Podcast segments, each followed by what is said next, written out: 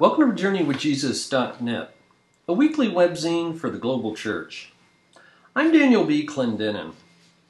Our essay this week is my traditional essay at this time of year. It's called Best Books of 2017. It's further lectionary of December 31st, 2017, the last day of the year When I have a little money, said the Renaissance humanist and Catholic priest Erasmus, I buy books. And if I have any left, I buy food and clothes. It's that time of year for the most subjective of exercises. My 10 favorite books of 2017. Truly, there's no accounting for personal taste.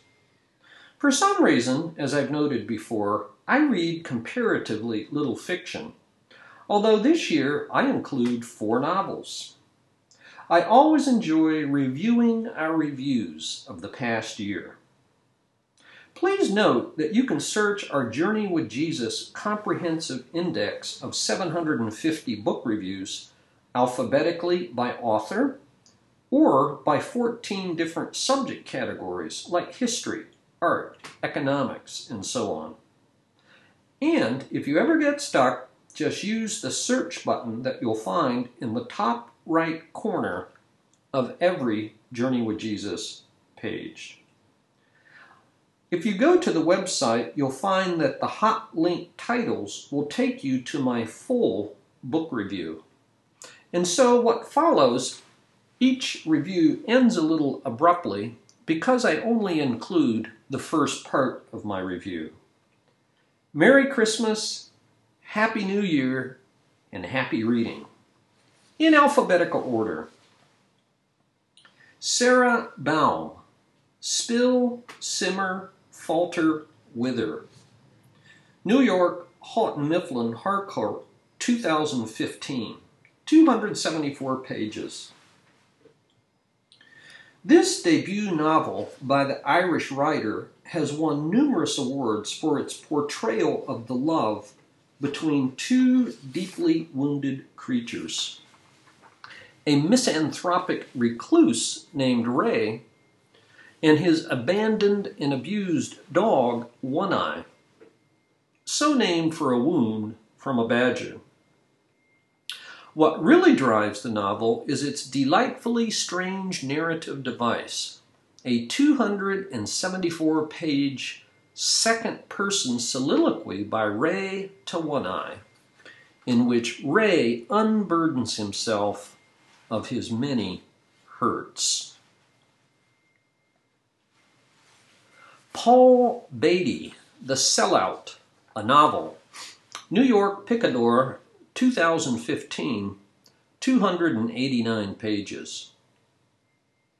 Paul Beatty won the 2016 Man Booker Prize, the first American to do so, for this bombshell of a book that was initially rejected by 18 publishers. His scorched earth satire about race raises question, questions every stereotype and cultural assumption imaginable. It breaks every politically correct boundary that you ever feared transgressing. Nobody gets a free pass here. Not, quote, Condi Rice lying through the gap in her teeth, end quote. Not Dave Eggers' do gooder condescension. Not gangbangers. Not, quote, stupid, fat, ugly white Republicans. It's all laugh out loud hilarious and deeply serious at the same time. Number three, a book I just read a few weeks ago, Richard Ford, Between Them Remembering My Parents. New York Ecco, 2017, 179 pages. In an age when so many memoirs rely upon a narrative of human wreckage, Richard Ford's affectionate memoir about his parents is a blast of fresh air. It's actually two separate pieces that were written 30 years apart. The first one is called Gone Remembering My Father, and it was written recently, over 50 years after his father died from a second heart attack at the age of 55 when Ford was only 16. The second one is called My Mother in Memory. It was written soon after she died in 1981. Richard Ford, Between Them, Remembering My Parents. Next, Kate Hennessy. The title, Dorothy Day, The World Will Be Saved by Beauty. An Intimate Portrait of My Grandmother. New York Scribner, 2017, 372 pages. In the acknowledgments at the end of this book, Kate Hennessy, born in 1960, says that it took her five years to write this family memoir about what she calls her paradoxical grandmother, Dorothy Day, 1897 to 1980. Her many complexities and contradictions, and in particular, the deeply complicated mother daughter relationship between Dorothy Day and her only child, Tamar. Well, this biography was worth the wait. Next, Stefan Hertmann, War and Turpentine, a novel. New York Pantheon, 2016, 290 pages. A few months before he died in 1981, at the age of 90, First Sergeant Major Urbain Joseph Emile Martien, an artist and decorated veteran who served on the front lines in World War I, gave his grandson, the author of this book, Stefan Hertmann, two notebooks. At the age of 72, almost 50 years after the war, Urbain had started to record his experiences of the Great War he wrote for 17 years 600 pages of memories. This novel is the result. Hisham Matar, the title, The Return Fathers, Sons, and the Land in Between. New York Random, 2016, 243 pages. This memoir by the Libyan writer Hisham Matar, born in 1970, begins about seven months after the fall of Tripoli and the Gaddafi dictatorship in August of 2011. In March of 2012, Matar and his wife Diana returned to Libya for the first time in 33 years since his family had left when he was eight years old. At the age of 15, Matar packed off to boarding school in England, where he lived for the next 29 years. No one at that time expected the grim and chaotic future that awaited Libya not long after. It was a period of patriotic optimism during that Arab Spring a memoir by Hisham Matar. Another book I read quite recently is by Dani Shapiro. I saw this on PBS. It's called Hourglass Time, Memory, Marriage. New York Knopf, 2017, 145 pages. Toward the end of Dani Shapiro's poignant reflections about 20 years of marriage, she recalls a conversation with her aunt who told her that she, quote, once had a terribly difficult period that lasted 24 years. And it was so important to realize that I didn't know what was on the other side of the darkness. Every so often there was a sliver of light that shot the world through with mystery and wonder and reminded me I don't have all the information. Dani Shapiro, a memoir about marriage called Hourglass. And then a book on everyone's list, Colson Whitehead, The Underground Railroad, a novel. New York Doubleday, 2016, 306 pages. The author of this book, Colson Whitehead, has earned a MacArthur Grant, a Guggenheim Fellowship, and was a Pulitzer Prize finalist for his previous five novels and two works of fiction. This newest book about a runaway slave named Cora was a selection for Oprah's book club, has been shortlisted for numerous Book of the Year lists, and was nominated for a National Book Award. Colson Whitehead, The Underground Railroad, a runaway slave named Cora. Next, Helen Wilcox, editor. The title of this book, George Herbert, 100 Poems. Cambridge, Cambridge University Press, 2016, 174 pages. George Herbert, 1593 to 1633, died at the age of 40, almost 400 years ago.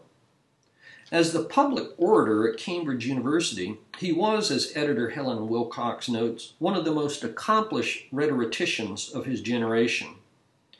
He hailed from an aristocratic family, and yet even today there's a broad consensus among scholars and non experts alike that he's one of the greatest devotional poets of the English language.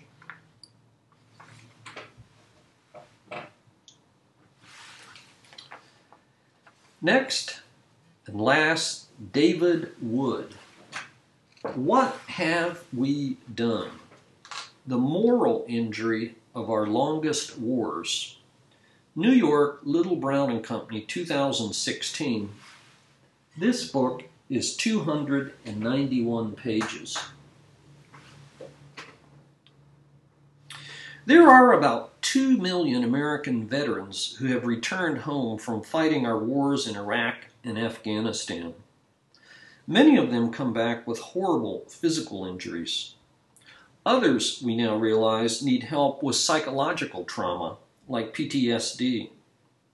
But David Wood's book examines a dark truth about war that is largely ignored and rarely addressed, much less treated. That many veterans come home with what he calls moral injuries or wounds of the soul that are related to but different from physical and psychological wounds. Our 10 best books from 2017. An admittedly subjective exercise, but happy reading anyhow. And my book review for this week is a review of Mary Oliver. The title of the poem, Devotions, the selected poems of Mary Oliver. New York Penguin 2017. This massive book is 455 pages. If you are a fan of Mary Oliver's poetry, this might be just the book for you. Ten years ago, in 2007, the New York Times described Mary Oliver as far and away this country's best selling poet. Among her numerous awards, her collection entitled American Primitive, 1984, won the Pulitzer Prize for Poetry while her 1992 volume, New and Selected Poems, won the National Book Award. Oliver is best known as a nature poet and for her solitary walks near her home in Provincetown, Massachusetts, and for how those walks provided a rich fund of material for her to observe, ponder, and rejoice in the physical creation. My work is loving the world, she writes in the first poem of her book Messenger. If we still our busy minds and pay attention, the physical creation provokes in us astonishment, joy, and gratitude. Not that Oliver ignores the darkness. Other poems speak of unrequited love, brokenness, darkness, and what she calls the dull, brutish ways of mankind. Born in 1935, Oliver has published about three dozen books of poetry in the last 50 years, and another half dozen prose works. This new book collects over 200 of her poems from 26 different volumes. It begins with selections from her most recent book called Felicity, 2015, and ends with her first volume of poetry that was published when she was only 28 years old, No Voyage, back in 1963. Although there is an index of titles and first lines, there is no introduction of any sort to Oliver's life and work, either by an editor or Oliver herself. I guess that awaits a future so called critical edition of her complete works. In the meantime, a massive new volume of poetry, Mary Oliver Devotions, the selected poems of Mary Oliver.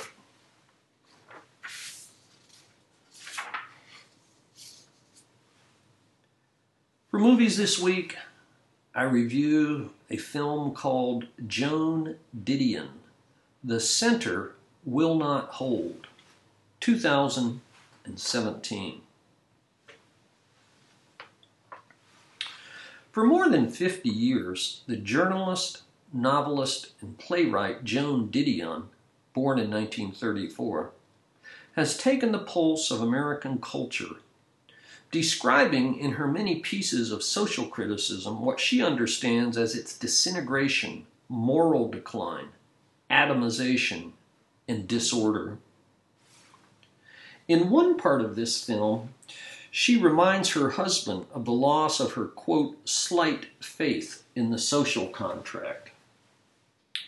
Didion's many awards include the National Book Award for Nonfiction for her memoir, The Year of Magical Thinking, 2005, about the death of her husband and fellow author John Dunne from a sudden heart attack. As you would expect, this Netflix original makes extensive use of archival footage and interviews to tell the story of Didion's life and work. From her beginnings in Sacramento, graduation from UC Berkeley, to the literary scene in New York City, beginning with her time at Vogue magazine. A special treat in this film are the readings from her works.